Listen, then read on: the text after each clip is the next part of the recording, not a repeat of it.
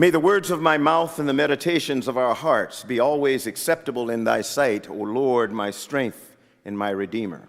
Please be seated. Um, today's gospel offers wonderful opportunities for a good sermon. However, I will tell you beforehand, you will not get a good sermon from today's gospel. I'm not even sure you'll get a good sermon, but you'll get some remarks. Um, I actually am going to talk about the very end of the gospel, if you'll keep that in mind. For the Son of Man is to come with his angels in the glory of his Father, and then he will repay every man for what he has done. Truly, I say to you, there are standing here who will, there are some standing here who will not taste death before they see the Son of Man coming in his kingdom. The last two verses of our gospel. Several weeks ago in our Saturday morning men's group that meets here in church, in the church kitchen, by the way, uh, at nine a.m. each Saturday, Charles Floto led us in a discussion on heaven and hell. Interestingly, that discussion led me to what some, if not all of you, by the time I finish, may consider an odd interpretation of the last sentence of our gospel, with which I open these brief remarks from today's gospel from Matthew. You see, for much of my life, beginning with my childhood uh, in the segregated South in Columbia, South Carolina, I was led to believe that hell was this really hot, fiery place below ground where bad people went after death to spend eternity with Satan. And heaven was this pristine, white, fluffy place well above our sky where good people went after death to spend eternity with God and the angels. There's even a famous poem called High Flight by John Gillespie McGee, Junior, that some of you may have heard. Uh, it's one known by all aviators, and it alludes to God being in the heavens. It goes, "Oh, I have slipped the surly bonds of earth and danced the skies on laughter's silvered wings. Sunward, I've climbed and joined the tumbling mirth of sunsplit clouds and done a hundred things you have never dreamed of. Wheeled and soared and swung high in the sunlit silence. Hovering there, I've chased the shouting wind along and flung my eager, eager craft through footless halls of air. Up, up the long, delirious, burning blue, I've topped the windswept heights with easy grace, where never lark nor eagle flew. And while with silent, lifting mind, I've trod the high, untrespassed sanctity of space, put out my hand and touched the face of God." Sometimes after the loss of a loved one, we may hear friends or relatives express their hopes for one day joining their loved one in heaven, where they can live eternal peace. As I have aged, or as we say in the men's group, matured, I have begun to feel more and more that we can be exposed to heaven every day, right here on earth, if we open our hearts and our eyes and allow ourselves to see God in the incredible people and things around us, and if we will strive to be instruments of change in the world around us. A few weeks ago, our children and family minister, Mark James, inspired me with his sermon focused on children and the wonder and beauty of the world as they often see it, completely unencumbered, as we have un- unencumbered by the bigotry, hatred, and animosity we have learned as we have grown into adulthood. He reminded us of Jesus' chastisement of the adults who tried to keep children away from him by scolding them in Matthew nineteen fourteen. "Suffer the little children to come unto me, and forbid them not, for such is the kingdom of God."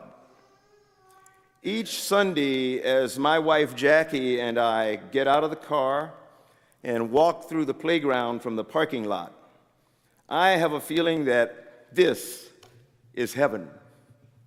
As the yard is teeming with children, running and playing without a care in the world. I'm an avid bike rider, and I frequently spend my early mornings or every once in a while evening hours just riding the Mount Vernon and Anacostia trails and through the streets of D C, marveling at the beauty of God's creation, as I sometimes see deer, rabbits, and birds, and the myriad plant life all around D C, Maryland, and Northern Virginia. There's even God at work, if you were here earlier this morning, right here in our parish hall each first Sunday, as our parishioners prepare lunch for homeless and their numerous other outreach ministries and outreach programs that people that serve people in need across our city and our region. Yes, I, I do believe that we experience heaven right here on earth with, if we only allow ourselves to act to implement change.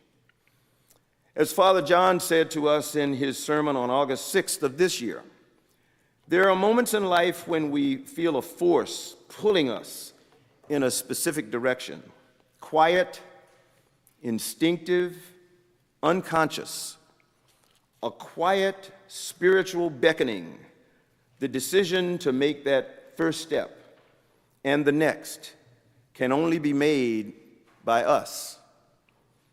There's a risk, he said, that comes with stepping beyond what we know or what we want. We must be willing to stretch beyond our comfort zone.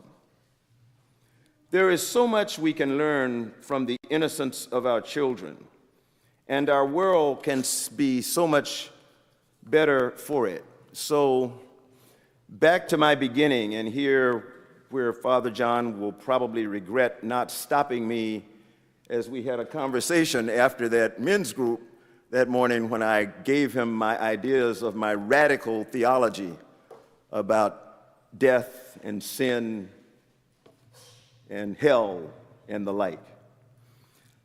Back to my beginning again, my odd interpretation of the last sentence in today's gospel from Matthew.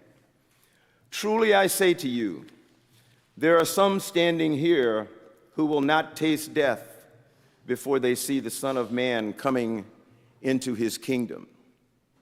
Before they experience heaven is my interpretation of that.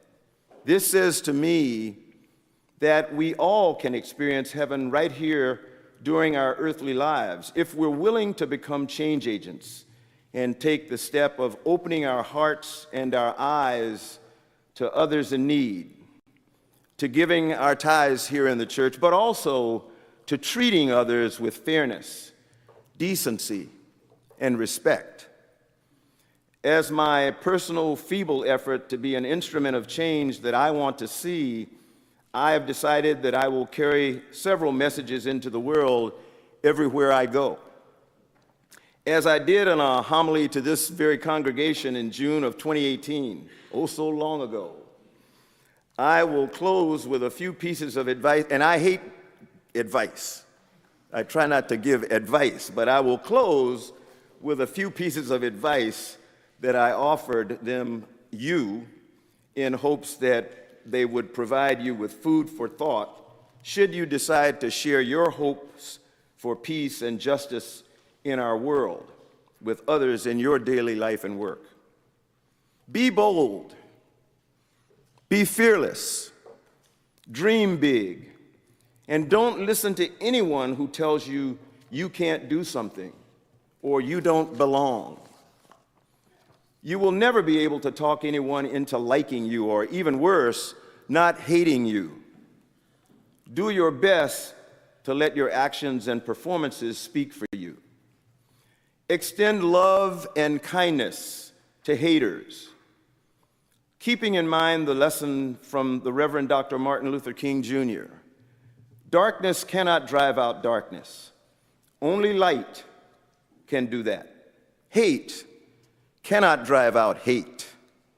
Only love can do that. Don't let a day pass. Don't let a single day pass that you don't approach someone who means a lot to you and thank them for just letting them, for just being themselves and for letting you be yourself. Speak truth to power. I believe we as the Christ Church community, acting individually and collectively, can take us to a better place, a place worthy of the planet I've been blessed to see from space, where its serenity and lack of political borders belies the truth of what sometimes happens down here on Earth. I pray we can all have the courage to experience heaven and the kingdom of God right here on earth by following the example of the children. Be swift to love. Make haste to be kind. Amen.